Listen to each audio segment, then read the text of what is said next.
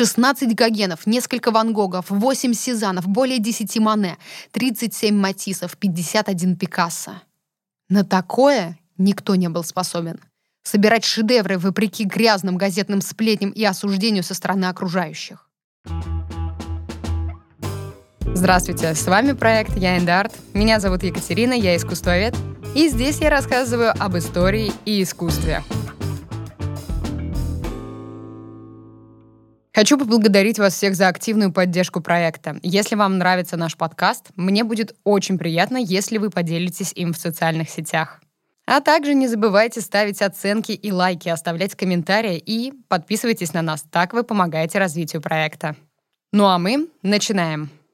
Если вы видели в Русском музее Пикассо, Матисса, Гогена, Ван Гога и многих импрессионистов, значит, вы, скорее всего, видели коллекцию Сергея Ивановича Щукина. Вы наверняка знаете работу Пикассо «Любительница абсенты» и Матисса «Танец». Да-да, именно эти известнейшие работы находятся сегодня в Эрмитаже. И находятся они там не просто так. Более ста лет назад их приобрел гениальнейший человек Сергей Иванович Щукин. Московский купец, меценат и коллекционер произведений искусства. Именно ему и будет посвящен этот эпизод. Возможно, вы зададитесь вопросом, да кто этот Щукин? Это не Александр Македонский, что в нем неординарного и столь важного? Поверьте мне, вас ждет невероятная история в четырех действиях. Действие первое. Трагическая жизнь одного из самых влиятельных, богатых и известных коллекционеров начала XX века. Действия второе и третье будут посвящены Матиссу и Пикассо, тому, как Щукин способствовал их популярности и как его коллекция повлияла на русский авангард. Ведь без него, возможно, и не было бы никакого русского авангарда, о котором знают во всем мире. Действие четвертое. Я расскажу, почему имя Сергея Ивановича Щукина не так на слуху, как Пикассо, Матисс, Ван Гог и Гоген. Вас ждет очень драматичная история одного русского коллекционера, которого вычеркнула из истории родная страна. Время начинать рассказ. И уже по традиции мы начнем с самого-самого начала, а точнее с семьи Щукиных. Кто они вообще такие? Род Сергея Щукина по отцовской линии брал свое начало еще со времен смутного времени.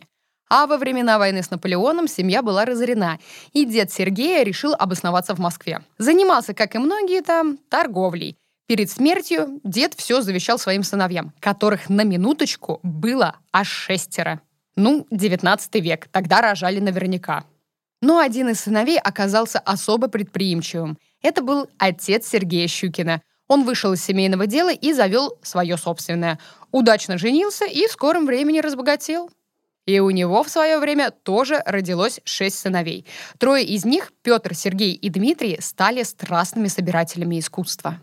Самый младший из коллекционеров Дмитрий вспоминал незадолго до смерти, что и он сам, и братья обладали каким-то обостренным художественным нюхом. Дальше привожу слова, разумеется, для того, чтобы проникнуться всем гением братьев Щукиных. Стоит нам посмотреть на рисунок, картину и любую другую вещь, как мы настораживаемся. Не можем сразу определить, в чем дело, но что-то чувствуем. У меня такое обоняние развито на старое искусство, у брата Сергея — на новизну, а у Петра — на древности. И вот, кажется, разгадана загадка таланта к собирательству искусства. Но мы же с вами реалисты и понимаем, что талант на пустом месте, так еще и у трех братьев из шести, ну, маловероятно, что вот просто у них был талант. Конечно, нет. Нюх на искусство и ценные вещи просто так не появляется. Его нужно тренировать как вкус или насмотренность. Но откуда ему взяться, если и отец, и дед братьев были обычными торговцами? Правильно, оттуда их талант и не шел. Скорее всего, он достался братьям по материнской линии. В семье Боткиных коллекционирование было в крови. Теперь мы обращаемся с вами к родословной Сергея Щукина по материнской линии. Боткины происходили из старинного русского рода. Их семья поселилась в Москве еще в конце XVIII века. Дед по материнской линии разбогател на чае. В то время из Китая везли шелк, фарфор и сахар, а Боткин, а Боткин вез чай.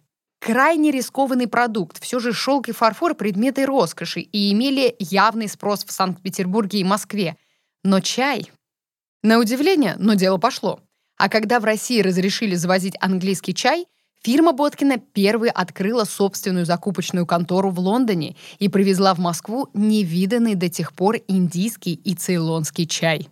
Если вы сейчас пьете чай, а уж тем более цейлонский, то вы знаете теперь, кто его сюда впервые привез. Но вернемся к Боткинам. Семья была не только предприимчивой, но и плотно общалась с интеллигенцией, благодаря чему все в ней были очень хорошо образованы. Когда Щукины и Боткины породнились, отец Сергея Щукина нисколько не стеснялся, что был не столь образован, как его новые интеллектуалы-родственники Боткины. Отец Щукина не покупал картин, но зато был гениальнейшим торговцем и входил в десятку самых крупных российских скупщиков текстиля и обладал безупречной репутацией во всех смыслах. Что в итоге мы с вами имеем? Сергей и его братья, коллекционеры, происходили, конечно, не из простой семьи. По отцовской линии торговцы, по материнской тоже торговцы-интеллектуалы, которые были лично знакомы со всем высшим светом того времени. Но это только начало истории. Да и согласитесь, сколько примеров в истории, когда в благополучной семье дети ничего не добивались, а наш главный персонаж Сергей не только ничего не растерял, он приумножил состояние семьи и создал уникальную коллекцию, равных которой до этого в мире не существовало. И чтобы оценить подвиг Сергея, время познакомиться с ним ближе. В детстве все братья Сергея ездили на уроки к одним из лучших преподавателей Москвы. Как только каждому исполнялось 10 лет, они отправлялись в немецкую школу-интернат. Потом 4 года в пансионе, а потом стажировка за границей. Чувствуете, какое первоклассное образование было у ребят? Так вот, его получили все, кроме Сергея. Что за несправедливость, спросите вы? Да-да-да, в отличие от братьев, Сергей не ездил к учителям, не учился в немецкой школе-интернате и не учился в пансионе. Да его даже за границу отец не брал особо. Учился он на дому вместе с сестрами. Потому что был очень слабым ребенком и сильно заикался. Родители переживали, что сын не доживет и до 18 лет. Так вот, мальчик, на которого никто не надеялся, мало того, что пережил всех своих братьев, он стал главой семейного дела, приумножил его капитал до десятков миллионов рублей, по тем временам деньги колоссальные, так и еще, в отличие от своих братьев, собрал самую дорогую и ценную коллекцию искусств, которая на данный момент оценивается более чем в 5 миллиардов долларов. А вот Петр, например, получивший, как и все остальные братья Сергея, первоклассное образование, был настоящим барахольщиком. В его коллекции было более 40 тысяч самых разных предметов древности, начиная от польских кушаков, заканчивая китайской бронзой. В общем, в основном его коллекция состояла из достаточно посредственных вещей, так как приобретал он вещи буквально товарными партиями. Другой брат, Дмитрий, был очень мягким и робким, и это сказалось на его коллекции. Из-за постоянных перестраховок и боязни рискнуть, Дмитрий собрал крепкую, но среднюю коллекцию, в которой не было шедевров, но зато и не было сомнительных вещей. Но вопрос остается открытым. Как из слабого ребенка с посредственным образованием Сергей смог стать ведущим коллекционером и главой семейного дела с многомиллионным оборотом? Дело в том, что когда Сергей понял, что его не отправят учиться как братьев, да и отец не брал его в заграничные поездки переводчиком, так как юноша заикался, он решил, что надо действовать. Он начал сопротивляться воле родителей и перекраивать себя всеми силами. Отец мог найти одного из лучших специалистов по лечению от заикания. Немецкий врач и правда смог помочь Сергею, но особенность речи осталась с ним до конца жизни. Главное, чем помог доктор — это преодолеть страх и стеснение. Поэтому со временем это даже стало придавать особенный шарм речи, как отмечали многие современники коллекционера. После этого Щукин поступил в академию, отучился 4 года и, вернувшись в Москву, он был решительно настроен преуспеть. Другого варианта не было, только вперед.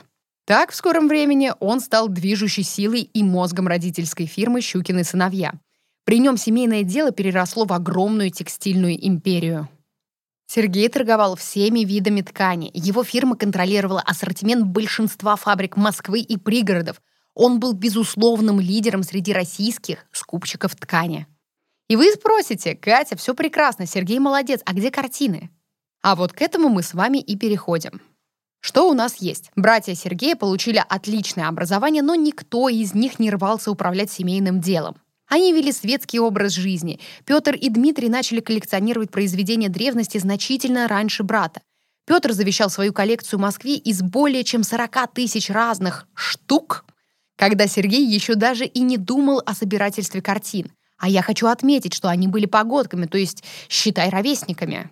Дмитрий так вообще после смерти отца моментально вышел из семейного дела и начал вести приятную жизнь состоятельного рантье.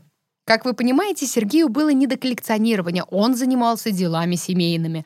Во многом слабое здоровье в детстве сделали из него крайне упорного и азартного человека, который не боялся рисковать. Но долгое время все, чем занимался наш герой, это дом, работа, дом и вновь работа. В это время, несмотря на состояние, он даже не путешествовал за границу. Все его поездки ограничивались рабочими командировками по стране. Нужно было какое-то отвлеченное от работы занятие. И вот отличный пример. Два брата коллекционировали искусство. Почему бы тоже не попробовать? Не стоит ожидать, что первой покупкой становится сразу какой-нибудь Гоген или Клод Мане.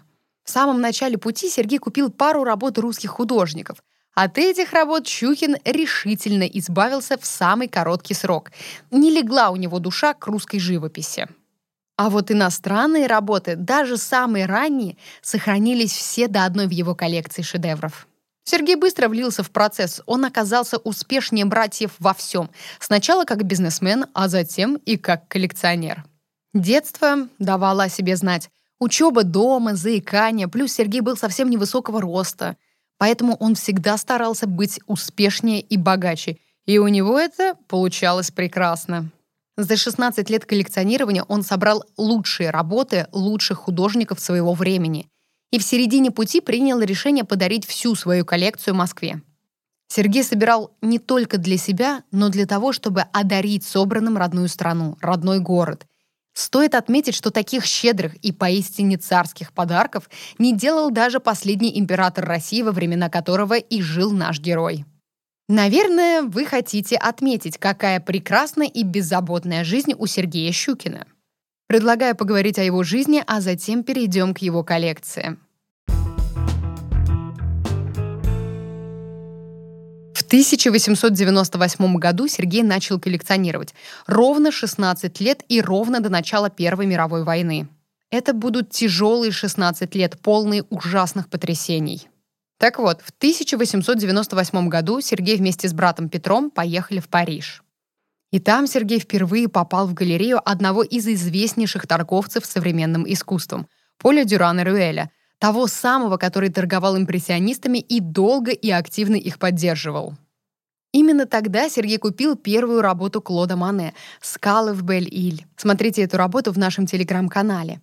После этой покупки и понеслось. Уже через два года Щукин лично посетил Клода Мане в Живерни и купил его известный Руанский собор вечером и еще несколько других работ.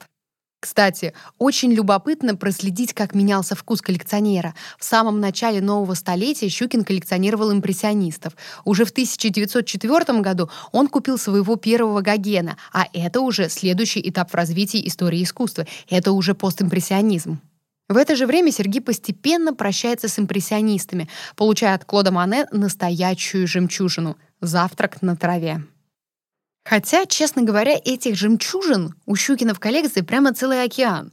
Что не работа, то легенда. Но вернемся к истории. На следующий год происходит первая трагедия в жизни коллекционера, которая положит начало черной полосе в его жизни. И стоит заметить, что эта полоса прерывалась крайне редко и на совсем короткий период. В ноябре 1905 года из дома исчез младший 17-летний сын Сережка. И в этом же году в стране начались первые революционные волнения. И если последнее сыграло на руку Щукину, он смог приумножить капитал своей фирмы, то пропажа младшего ребенка очень сильно ударила по семье. Но оставаться в Москве в неспокойное время было опасно. Щукины покинули город. Весной следующего года семье пришла новость о том, что в Москва-реке было найдено тело их пропавшего сына Сережки. Что случилось, так никто и не узнал. Официальная версия — юноша утопился. А в газетах написали, что сын миллионера ушел из жизни под бременем мучительных событий, вызванных бурным ледоходом освободительных дней. Другие газеты писали, что ребенка вынудило совершить самоубийство не революция, а проблемы с психическим здоровьем. Теперь будьте внимательны. Каждый раз, когда в жизни Щукина случалась трагедия, покупка картин будто бы было спасением для него, возможностью забыться. Потому что в этом же году, сразу после того, как было найдено тело погибшего ребенка, Сергей познакомился лично с Матисом и влюбился в его искусство. И если с импрессионистами и постимпрессионистами Щукин со временем попрощался и перестал их покупать, несмотря на уникальные предложения, то фависта Матисса он будет коллекционировать до последнего. Следующий год. Случилась очередная трагедия. От рака умерла супруга Сергея в возрасте 42 лет. Для Щукина это был тяжелый удар. Он безумно любил свою жену. После он запишет в своем дневнике. «Никогда так сильно я не вспоминала о невозвратном счастье. Никогда мне не была так ясна моя собственная вина во всей потере. Никогда так ясно не видел, что я закрывал глаза на свои недостатки, что я сам главная причина крушения всего своего счастья. Никогда так ярко я не вспоминал всей своей жизни. С самого юношества все проявилось в памяти. И то, что я хотел забыть, кровью начерталось в моей душе. Точно мне пришлось встать перед судьей, который выдал все мои сокровенные мысли. Я вынес с себя осуждение. Да, я виноват. В год смерти своей возлюбленной Щукин не купил ни одной картины. Следующий год легче не стал. Младший брат Сергея покончил жизнь самоубийством в Париже. Его похоронили на кладбище Монмартр. В этой же могиле позже будет похоронен и сам Сергей. И вновь коллекционер искал утешения в искусстве. Между ним и Матиссом завязалась переписка, которая продлилась шесть лет и прервалась с началом Первой мировой войны. В год самоубийства брата Щукин открыл галерею в своем особняке и водил самостоятельные экскурсии по своему собранию – каждое воскресенье с 11 до часу дня, подробно рассказывая о каждом полотне. Потерь в жизни коллекционера к тому моменту было уже достаточно, и на следующий год, в 1909 он решил наполнить свой дом теплом и детьми. Он взял на воспитание двух крестьянских сироток. И ровно когда Щукин принял решение взять на воспитание двух девочек, Матис пришлет ему эскизы очень скандальных картин. О них подробнее я расскажу в части, что посвящена Матису — но забегу сразу вперед и скажу, что ох, как эти работы потрепали нервы что заказчику Щукину, что художнику Матису. О, немного-немного терпения, я расскажу все подробности. В это же время, в 1909 году, в собрании появился первый Пикассо. И коллекция Щукина стала уже запредельно скандальной в Москве. Каждая газета считала своим долгом написать о том, что коллекционер сошел с ума и распространяет в стране среди молодежи безнравственность. О нем и его собрании говорили так. Один безумец это написал, а другой безумец это купил. Художник Илья Репин, посещая особняк Щукина, отзывался о картинах крайне скверно. И, кажется, жизнь налаживается. Сергей просто прослыл городским сумасшедшим. Нет, Жизнь не налаживается. Но клеймо сумасшедшего за ним и его семьей закрепилось окончательно в день третьей годовщины смерти супруги Сергея, когда средний сын Григорий застрелился. Врачи констатировали самоубийство в припадке расстройства умственных способностей.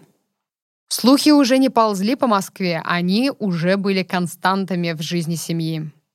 В народе говорили, что невменяемый отец собирает странные, пугающие картины, которые и свели его детей с ума. После этой трагедии Щукин пожертвовал 100 тысяч рублей на строительство психологического института. Чтобы вы понимали, насколько это крупная сумма, в пересчете на наши деньги это примерно 100 миллионов рублей. За следующие три года коллекционер приобрел около 30 картин Пикассо. И в это же время умер брат Петр. Жизнь Сергея Ивановича уже состояла не только из дома и работы, а из череды трагедий и покупок новых картин. И за каждую его осуждало общество. В 1914 году Щукин сделал последний заказ у Матисса. «Женщина на высоком табурете». Коллекционер так и не увидит никогда этой картины, и это был его последний заказ. Началась Первая мировая война. И подошли к концу 16 лет, на протяжении которых Сергей Щукин собирал работы современных художников. Что было после войны и революции, я расскажу уже в конце эпизода. Время рассказать подробнее о двух фаворитах Щукина — о Матиссе и Пикассо. Действие второе. Матисс. Этот художник стал самым сильным щукинским увлечением. Он влюбился в его творчество с первого взгляда — Матисс тогда мало кому нравился и был совсем непопулярным художником. Но у русского был настоящий нюх на гениев. Он никогда не пользовался услугами арт-дилеров. Он все и всегда выбирал сам, не ориентируясь ни на кого. Про Матисса же тогда говорили, что он бесформенный, грубый, наглый, нахальный недоучка. Но увидев однажды на независимом салоне 1906 года его картины, Сергей захотел познакомиться лично с автором. На тот момент Анри Матиссу было почти 40 лет. Он безуспешно пытался заработать ремеслом живописца, но не получалось. Семья существовала на средства жены. Появление русского миллионера на пороге мастерской изменило все навсегда. В лице Щукина Матисс нашел идеального покровителя, а Щукин в Матиссе — художника будущего. До Первой мировой войны они будут неразлучны. Один будет писать картины, а другой их покупать. Увлечение живописью художника оказалось настолько сильным, что коллекционер вступил с Матиссом в переписку и купил у него 37 картин, беря не только законченные, но и едва начатые полотна. После знакомства с миллионером жизнь Матисса кардинально изменилась. Столько лет нужды, и вдруг такой щедрый, а главное верный клиент. Вдобавок, после появления в его жизни богатого постоянного покупателя из России, на него стали обращать внимание и в Париже. В старости Матис очень тепло вспоминал о первой встрече со своим покровителем и рассказывал, что при знакомстве Щукин ему сказал, что решил купить картину. Но также предупредил, что поддержит работу какое-то время у себя, и если она будет все еще интересовать его, то он оставит ее себе.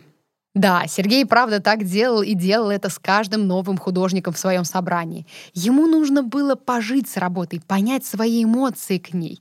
Если не нравилось, то он возвращал ее и брал что-то другое взамен. Как вспоминал Матис в старости, «Мне повезло, что он смог вынести это первое испытание без труда, и мой натюрморт его не слишком утомил». Он скромничал, Сергей Иванович был без ума от фависта. А когда однажды Щукин увидел у немецкого коллекционера работу Анри Матисса с обнаженными людьми, о, после этого он загорелся желанием иметь у себя в собрании что-то подобное и сразу сообщил об этом художнику в письме. У Матисса как раз было что предложить русскому. Он отправил фото картины «Игра в шары». Черно-белой фотографии было достаточно, чтобы Щукин ответил коротко и ясно «Беру». Через две с половиной недели в Москву прибыла первая картина с обнаженными людьми. Коллекционер был счастлив. Во Франции все быстро смекнули, что можно неплохо заработать, и все, у кого был ранний Матисс, которого они купили то ли по ошибке, то ли из жалости к художнику, пытались теперь буквально впарить эти работы втридорого богатому русскому. А Щукин верно продолжал брать все новые работы художника. Без капризов, регулярно и только осыпая мастера похвалой. Матис вспоминал, что в какой-то момент даже стал бояться визитов русского, который забирал все самые новаторские картины еще до того, как на них высыхала краска. А мы с вами переходим к истории о двух самых известных и скандальных работах Матисса — «Танец» и «Музыка». Со временем Щукин захотел, чтобы мастер написал для него нечто необыкновенное и решает заказать ему огромные полотна для украшения лестницы особняка. Они встретились в начале 1909 года. Да, Матис и его картины сопровождали все сложные периоды в жизни Сергея Щукина. К тому моменту он уже потерял сына, супругу и младшего брата. Творчество Матисса было словно успокоением. Так вот, они встретились в Париже в начале года, обсудили сюжет и договорились о цене. Уже весной Матис прислал в Москву эскизы трех картин. Правда, он промахнулся, в особняке Щукина было не три пролета, а всего два, поэтому от одной из работ пришлось отказаться. Но не это было проблемой. Проблема заключалась в том, что это были эскизы танца и музыки. Персонажи были абсолютно голыми. Картины планировались колоссальных размеров, и их должны были повесить на лестнице, то есть максимально на виду у всех. Голые, огромные картины Матисса в России. Когда заказчик увидел эскизы, это привело его в замешательство. Он срочно написал письмо. «Сударь, увы, я не могу поместить Ню у себя на лестнице. Я принял к себе в дом девочек. А у нас в России, мы здесь немного на востоке, нельзя показывать Ню девочкам. Да, это именно та неудобная ситуация, о которой я говорила вам ранее. Щукин принял на воспитание двух сироток. Он прекрасно понимал, что если он приобретет такие работы, его просто закидают камнями и поднимут на вилы. Одно дело было спрятать подобные картины в кабинете, а совсем другое — повесить на лестнице. Коллекционер не хотел обидеть художника и всеми силами хвалил эскизы, уверяя, что вынужден подчиниться русским обычаям. И если бы не девочки, ни за что не побоялся бы общественного мнения. Он изо всех сил старался найти компромисс, предлагая нарисовать фигуры в одежде или уменьшить формат. Заказчик был готов идти на любые уступки, лишь бы не испортить отношения. Щукин сто процентов знал, что отказываться от идеи украсить лестницу своего особняка работами любимого художника он ни в коем случае не собирается. И он продолжал отправлять письма. «Надеюсь, вы найдете средства декорировать мою лестницу двумя большими панно 4 метра. Но без обнаженных. Одну или две маленькие обнаженные фигуры можно было бы допустить». Согласитесь, не заказчик, а просто мечта. Я думаю, сейчас очень многие поняли, о чем я говорю. Спустя время в особняк Щукина пришло новое письмо с последним эскизом танца. Сергей Иванович не спал всю ночь. А утром телеграфировал, что просит забыть о всех своих предшествующих просьбах и согласен на хоровод из обнаженных фигур. Нет, ну вы просто подумайте, какой великий покровитель. Кстати, за этой телеграммой следует знаменитое щукинское письмо Матису. Сударь, я нахожу в вашем пано танец столько благородства, что решил пренебречь нашим буржуазным мнением и поместить у себя на лестнице сюжет с обнаженными. В то же время нужно будет второе пано, сюжетом которого могла бы быть музыка.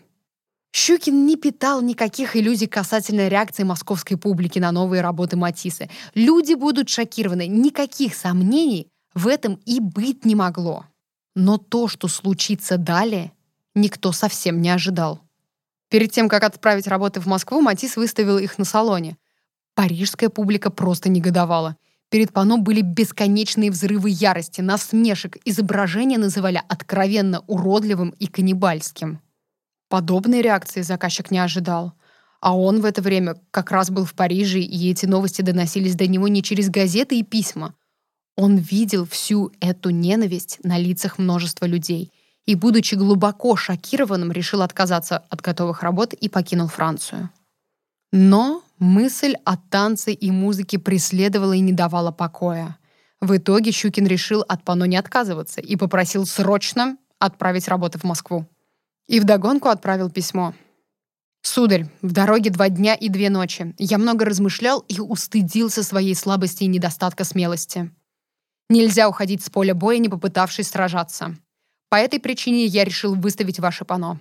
Будут кричать, смеяться, но поскольку, по моему убеждению, ваш путь верен, может быть, время сделается моим союзником, и в конце концов я одержу победу. Матис впоследствии скажет, требовалась смелость написать пано, но требовалась и отвага купить их. Когда картины пришли, Щукин быстро привык к танцу, а вот музыка требовала времени. Он аккуратно писал художнику. Я начинаю с удовольствием смотреть на ваше панно «Танец». Что касается музыки, то это придет. С картиной жить надо, чтобы понять ее. Год надо жить по меньшей мере. Нужно вжиться. Сложно полюбить то, что доставило столько переживаний и нервов. Это сейчас Матис классик, а танец — одна из самых цитируемых его работ — Тогда это был скандал. Матисс и его живопись — это был скандал. Огромные, голые работы ядреных цветов и непонятных пропорций были уродством и оскорблением. Полюбить правда было сложно. Порой Щукин говорил, что ненавидит эти работы. Но это информация из третьих рук, так скажем, так что не будем на нее особо ориентироваться. Но думаю, что доля истины в этом есть. Как только работы прибыли в Москву, коллекционеры немедленно обвинили в причинении вреда России и русской молодежи. Согласитесь, с таким обвинением не просто восхищаться произведениями, что висят на самом видном месте в доме. И хоть в это время была нужна поддержка Щукину, но при ободряющие письма Щукин писал Матису. «И за вас надо мною понемногу издеваются». Это мягко сказано. Щукина с его картинами обвиняли в том, что именно эти жуткие каракули свели его детей с ума и отправили на тот свет. Но продолжим. Русский также писал художнику. «Я надеюсь когда-нибудь победить, но надобно еще несколько лет борьбы. Я полон веры в вас и уверен в вашей победе. Я с удовольствием думаю о ваших картинах и надеюсь иметь их много». И самое забавное, что не успел он сжиться со скандальными работами, как ему подавай еще. Да только проблема, место в особняке заканчивалось. И тогда для развески и формирования коллекции Щукин решил пригласить Матисса в Москву. В 1911 году художник с покровителем приехали в Россию, и тут случилось две занятные истории. Думаю, вы еще не забыли те самые скандальные работы. Так вот, Щукин решил немного подправить работу музыка и подмалевал самостоятельно половые органы у флейтиста. Разумеется, ничего не сказав об этом Матису. Поэтому, когда гость оказался в особняке Щукина, последний краснел и потел, когда они проходили мимо пано. Матис же, взглянув на музыку, ограничился коротким комментарием. Мол, фиговые листочки в сущности ничего не меняют, тем более, что пол фигуры и так был намечен очень скромно. Но что действительно задело художника в особняке покровителя, так это развеска его работ. Они висели по разным комнатам и вдобавок под сильным наклоном, на манер старых мастеров, да еще и под стеклом. Вот же ж негодяй этот Сергей Иванович Щукин. Как он мог себе позволить в своем доме развесить картины, как ему хотелось? Не дело. Срочно нужно все исправить. И Матис принялся хозяйничать в особняке Щукина, как в своем доме. Будучи совсем не робкого десятка, художник по-барски решил, что все его работы надо повесить в роскошную розовую гостиную XVIII века. Я в Телеграме прикрепила для вас фотографии этой гостиной. Она очень роскошная, и работы Матисса там выглядели очень красочно. Была только одна проблема. Работы художника все были крупного размера и не помещались в простенках между лепными медальонами. Матис, не смущаясь, повесил свои картины прямо на медальоны, а сверху рамы картин закрывали скульптурный карниз. Посмотрите на фотографии, и вы поймете, о чем я говорю. Картины Матисса висели прямо поверх декоративных элементов интерьера. В окружении мебели XVIII века выглядело это невероятно. Очень дерзко и очень современно. Надеюсь, вы уже открыли Телеграм и посмотрели на этот прекрасный зал. И Щукин приобрел еще много картин Матисса, но мы неминуемо подходим к концу истории. В начале 1914 года коллекционер купил последнюю картину у любимого мастера — портрет жены художника. Это была последняя, 37-я работа Матисса в собрании Сергея Щукина. За несколько недель до начала Первой мировой войны преданные покупатели художник встретились в последний раз. И Щукин сделал последний заказ. Он зарезервировал за собой женщину на высоком табурете. Эту картину он никогда не получит в свою коллекцию, как и другие работы, которые для него уже готовил художник. В последней телеграмме Матису коллекционер сообщает, что московская биржа закрыта, и почта отказывается переводить деньги во Францию. Матис не предполагал, что война лишит его русского патрона, а Щукин, что больше не купит у Матисса ни одной картины. А женщина на высоком табурете попала в итоге в коллекцию Нью-Йоркского музея современного искусства. Действие третье. Пикассо. Кроме любимого Матисса, важное место в собрании Щукина занимают работы Пабло Пикассо. Для русского, как и для всего мира, кубизм — это было что-то совсем новым, дерзким, а значит и очень желанным в скором времени. Но сначала нужно присмотреться. Впервые Сергей Иванович увидел работы Пикассо еще в 1906 году. Не купил. Второй раз он увидел его картины на следующий год и вновь не купил. В третий раз Щукин лично познакомился с Пикассо благодаря Матису. И опять не купил.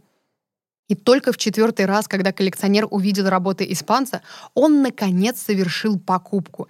Это случилось спустя три года после первой встречи с творчеством кубиста. Это была дама с веером. Она слишком сильно отличалась от всего того, что было у Щукина до этого. Купив работу, он даже не знал, где бы ее повесить. И придумал. Он разместил картину в полутемном коридоре, где никаких других работ не было. Вы подумаете, что Щукину работа не понравилась, вот он ее и повесил куда подальше. Работа и правда вызвала у коллекционера крайне неоднозначное чувство. Как он отзывался об этой работе?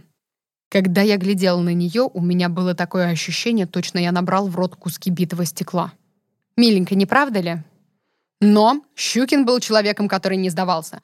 Он повесил работу в темном коридоре, которым пользовался ежедневно, по этому коридору он попадал в столовую. Тут было только два варианта. Либо смотреть и привыкать к Пикассо на ежедневной основе, либо отказаться есть. Сергей Иванович выбрал первое и со временем не только привык, но начал чувствовать в картине железный стержень, твердость и силу. Все прочие работы в его собрании сразу показались ему какими-то слабыми. Ему больше не хотелось их видеть. Они стали скучными для него. И он купил вторую картину Пикассо и понял, что жить без него теперь не может. Щукин стал покупать картину за картиной, благо Пикассо работал много.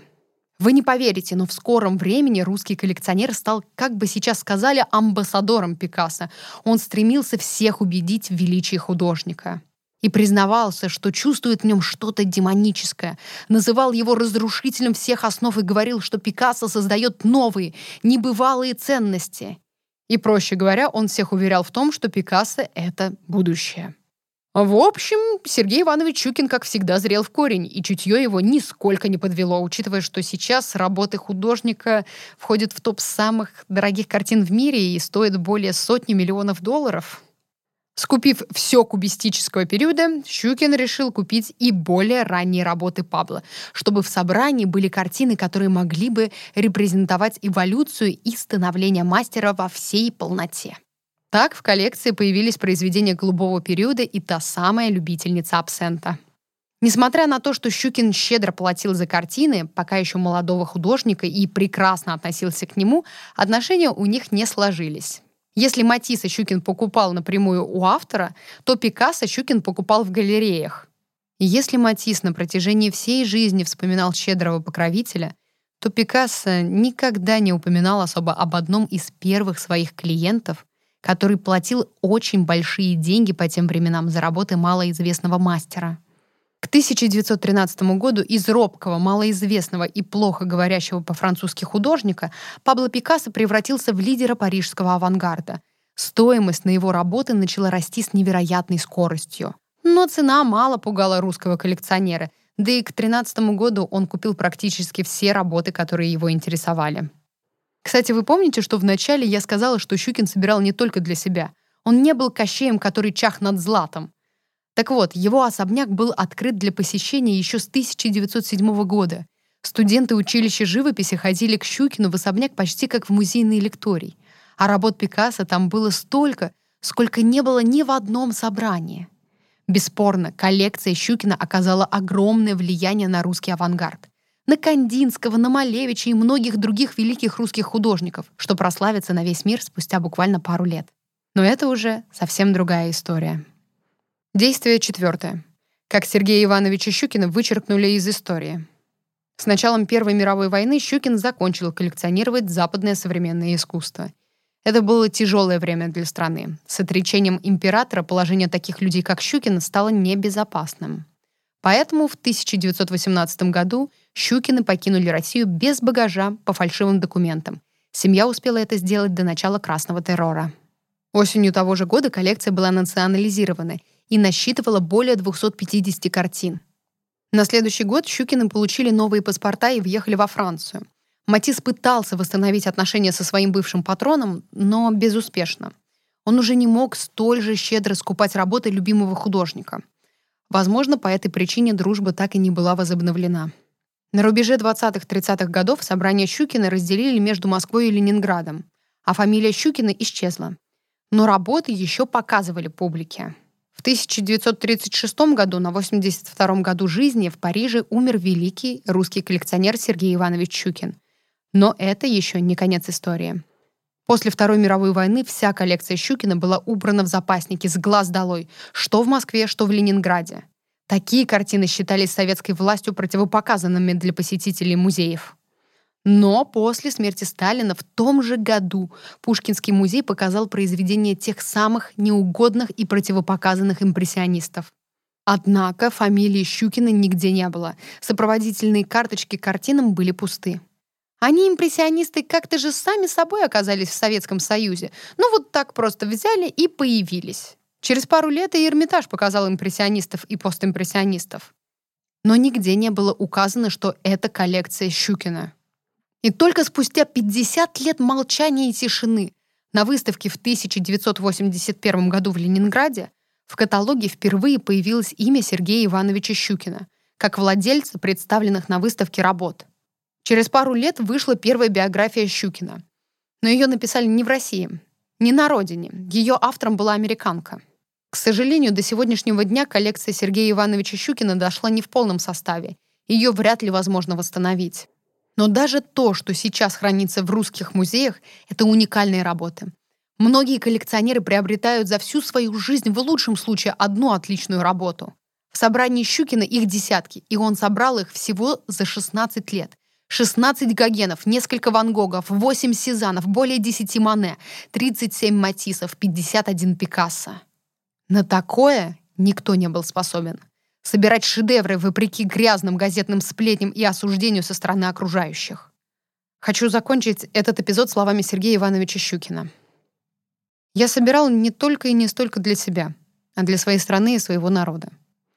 Что бы на нашей земле ни было, мои коллекции должны оставаться там. Эти строки Сергей Иванович написал, будучи уже в эмиграции, и прекрасно понимая, что никогда больше не увидит свою коллекцию. На этом наш эпизод подошел к концу. Спасибо вам огромное, что дослушали его до конца. Работа над ним была для меня особенной. Буду очень признательна, если вы оставите свой комментарий и оценку в Apple подкастах и на других платформах. Так вы помогаете развитию проекта. А на этом я с вами прощаюсь до следующего раза. С вами была Екатерина и проект Яендарт.